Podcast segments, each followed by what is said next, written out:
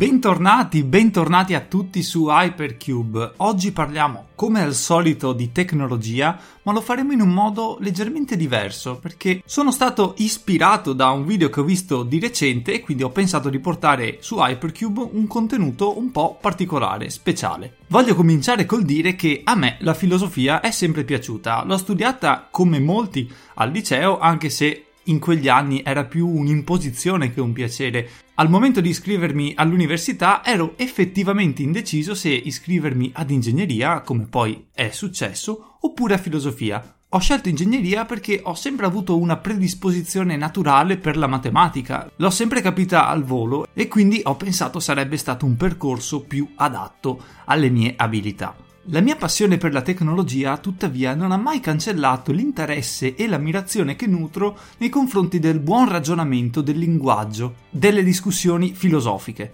Ormai purtroppo però non ho più tempo per dedicarmi anche ad argomenti filosofici, la passione per la tecnologia è sicuramente quella più importante nella mia vita e tra lavoro e cose varie davvero è impossibile trovare per me un momento da dedicare a libri filosofici.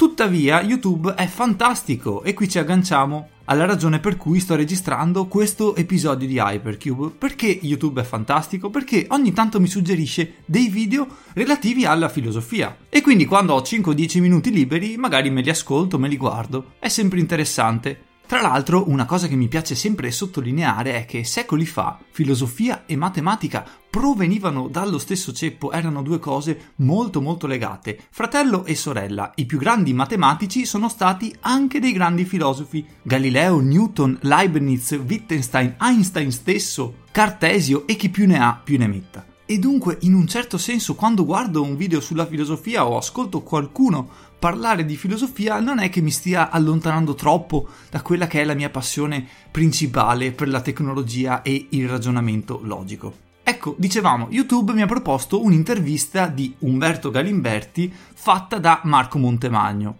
Ecco, mi sono sorpreso perché Montemagno con la filosofia ci azzecca poco, però ho comunque deciso di dedicare un'ora, quel video era molto lungo, e ascoltare integralmente l'intervento del professor Galimberti, che è una personalità di spicco che io stimo moltissimo.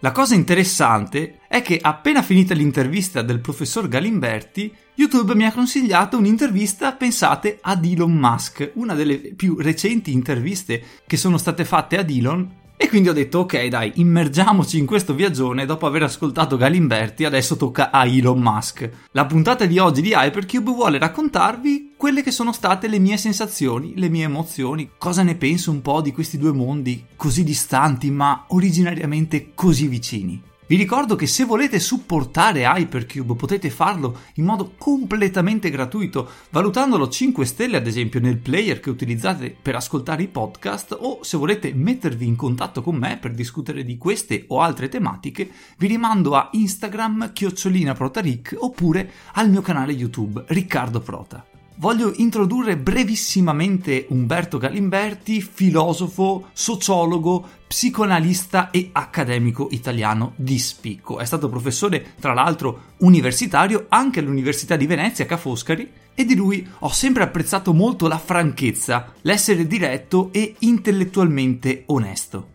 Beh, Galimberti guarda all'epoca moderna come ad un'epoca irrecuperabile dove l'umanità è condannata all'autodistruzione prima o dopo.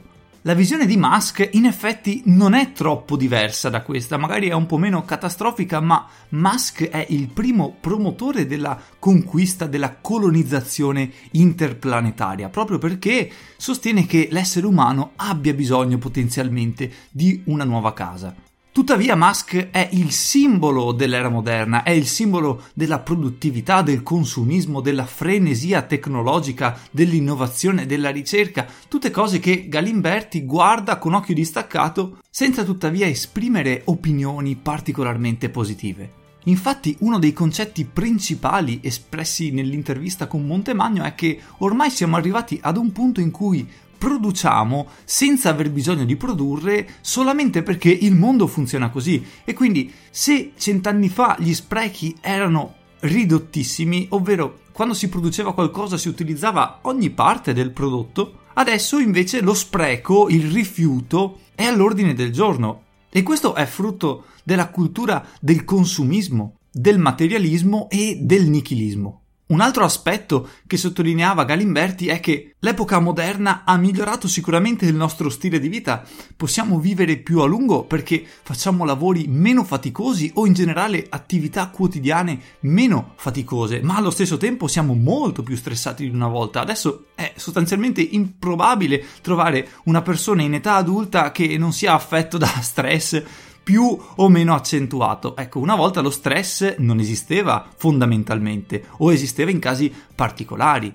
Tra l'altro, dire che la vita umana è stata allungata è improprio se non sbagliato. La vecchiaia è stata allungata, ovvero l'essere umano riesce ad arrivare a 90 anni mentre magari 100 anni fa era decisamente improbabile, ma i 30 anni di adesso sono i 30 anni di una volta. Non siamo biologicamente più giovani è stato semplicemente innalzato il limite medio per cui un essere umano può vivere. Ma quegli anni sono comunque anni di vecchiaia. E questo concetto, se volete approfondire, è stato espresso benissimo da Harari nel suo libro Homo Deus. Penso ci siano anche delle pillole su YouTube, andate a dare un'occhiata. Comunque lui è davvero ha fatto anche tanti esempi relativi al rinascimento in queste tematiche. La vita umana non è veramente stata allungata, è stato reso possibile all'essere umano di vivere fino al limite biologico, ma per andare oltre, allora là sì che servirà allungare effettivamente la vita umana. Biologicamente però. Ed ecco perché la prossima sfida tecnologica più che una sfida software, più che una sfida di intelligenza artificiale, dal mio punto di vista sarà una sfida biologica, cioè si cercherà in ogni modo, una volta sconfitta la fame, una volta sconfitte le principali malattie, si cercherà in ogni modo di allungare biologicamente la vita dell'essere umano fino potenzialmente a renderla infinita o quasi. E per fare ciò avremo bisogno di un progresso tecnologico all'avanguardia. Ma una sfida molto più attuale è quella dell'intelligenza artificiale generale, di cui abbiamo già parlato approfonditamente qui su Hypercube, vi rimando all'episodio specifico. In sostanza gli ingegneri stanno cercando di creare la coscienza, di simulare la coscienza umana in un organismo artificiale, sintetizzare l'intelligenza dell'essere umano e permettere ad una macchina di ragionare, tra virgolette, di provare gli stessi sentimenti che può provare un essere umano. E Galileo Galimberti in questo senso è abbastanza sfiduciato perché avere la presunzione di voler educare un sistema artificiale Sembra quasi paradossale visto che allo stato attuale perfino l'istruzione non è in grado di educare i nostri giovani, ma se va bene di istruirli, ovvero di trasferire delle nozioni da un cervello all'altro, ma educare una persona è tutt'altra cosa. E dunque il pericolo di educare nel modo sbagliato un sistema intelligente che poi andrà a gestire il nostro conto in banca, il nostro lavoro, i nostri cari a volte, la nostra salute, ecco, questo è da tenere in considerazione, è un aspetto importante ed è per questo motivo che io sono un grande sostenitore dell'interdisciplinarità, dove l'ingegneria deve comunicare con la sociologia, con la psicologia, con la filosofia, con il linguismo, perché un ingegnere non può avere tutta la responsabilità di creare un'intelligenza artificiale da solo. C'è bisogno che le varie discipline si mettano una volta per tutte insieme per concorrere ad un bene superiore. E dunque fa bene Elon Musk ad essere preoccupato dall'intelligenza artificiale? Lui è un sostenitore degli organi governativi per regolamentare l'intelligenza artificiale e la stessa identica cosa ha detto Tony Blair in una recente intervista, concetto identico, vuol dire che elementi più importanti probabilmente sono anche d'accordo su alcune tematiche. Ecco, l'importanza di regolamentare, di governare questi nuovi futuri sistemi intelligenti deve essere una delle nostre priorità. E poi Musk parla di un'altra delle sue attività, un'azienda ormai sulla bocca di tutti, Neuralink, che è dal mio punto di vista in questo momento probabilmente la cosa più interessante a cui lui si sta dedicando perché è quell'azienda, quell'attività dedita allo studio della mente umana, della coscienza, dell'intelligenza e infatti lui parla di sensori utilizzati estremamente precisi, estremamente potenti, in grado di analizzare neurone per neurone l'attività cerebrale, ma non solo, anche di stimolare singolarmente gruppi, ad esempio, di neuroni per stimolare alcuni effetti piuttosto che altri.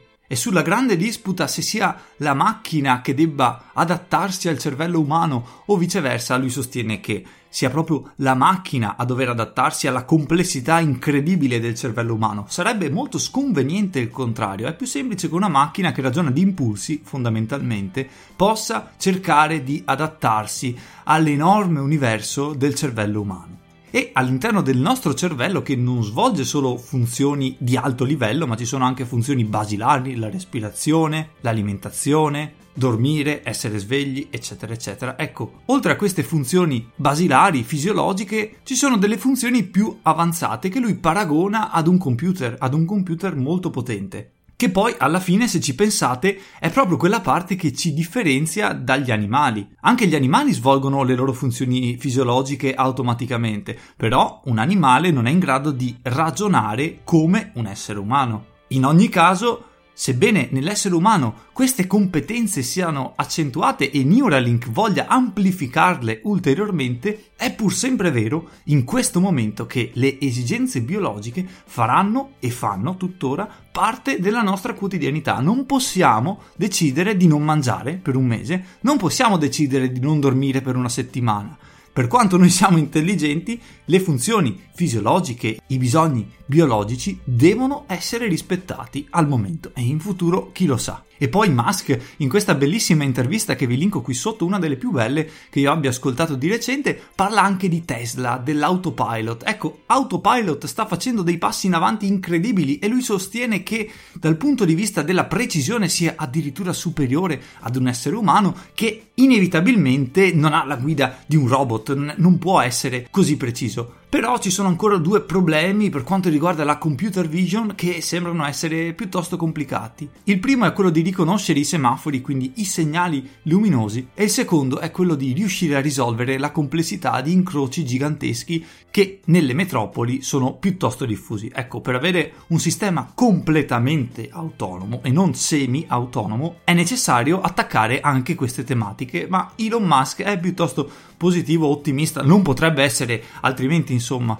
L'ultimo punto che voglio affrontare oggi con voi proposto da Elon Musk è che ormai la civiltà, al contrario di quella passata, dove ad esempio Galimberti parlava di civiltà greca, di civiltà cristiana, di britannici, germanici, americani, adesso la civiltà è globale, è un dato di fatto, cioè le scelte di una nazione, di un colosso o di una multinazionale, se vogliamo, si riflettono sulla globalità. Non possiamo più pensare che qualcosa non ci riguardi. Tutto ci riguarda, tutto potenzialmente può influenzare le nostre vite. E dunque la cosa bella è che si può vincere insieme, si possono conquistare traguardi tecnologici e scientifici insieme. La cosa brutta è che si può fallire insieme. E se una civiltà globale fallisce vuol dire che il pianeta fallisce. E al momento noi viviamo solamente sulla Terra, quindi sarebbe un bel problema. E dunque Elon Musk dice sì ma guardate che possiamo andare su Marte, Marte è un paese che potrebbe ospitare una parte della popolazione.